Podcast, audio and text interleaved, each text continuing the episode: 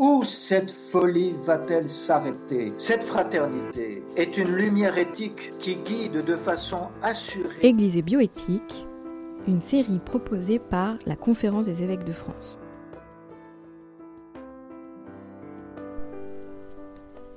Intelligence artificielle, entre l'algorithme et l'humain, choisissons l'humain. L'intelligence artificielle nous rend déjà la vie plus simple dans bien des domaines, mais elle peut aussi terriblement la contraindre si elle n'est pas encadrée. C'est pourquoi une vigilance est nécessaire afin que l'humain ne soit pas asservi aux machines.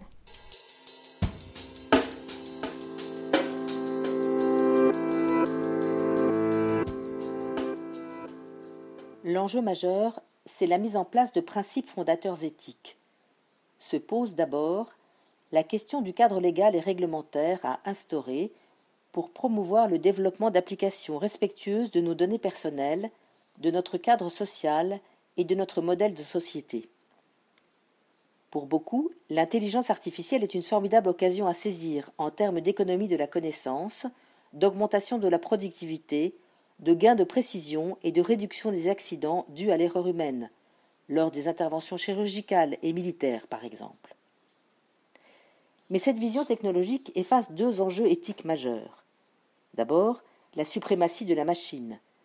Nous nous dirigeons vers un modèle économique où la référence est la machine et non l'homme, alors même que la puissance des machines et de l'intelligence artificielle dilue les responsabilités et que les algorithmes manquent de transparence quant aux biais qu'ils utilisent pour traiter les données.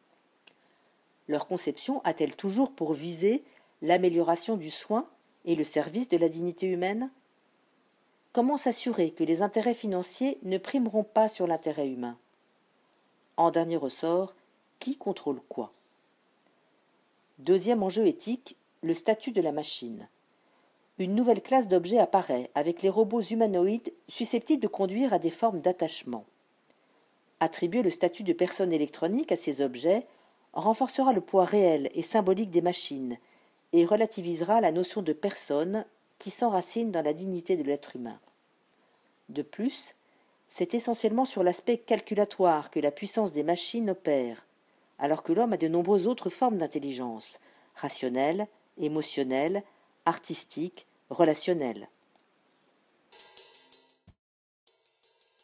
Le salut d'un roi n'est pas dans son armée, ni la victoire d'un guerrier dans sa force. Illusion que des chevaux pour la victoire une armée ne donne pas le salut.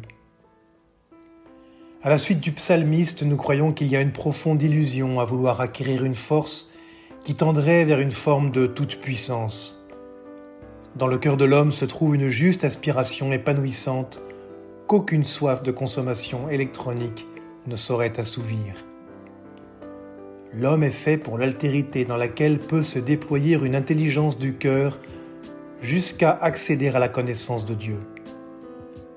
L'Église nous encourage à faire de l'intelligence artificielle un outil au service du bien commun et un moyen de valoriser le trésor que tout homme est en lui-même.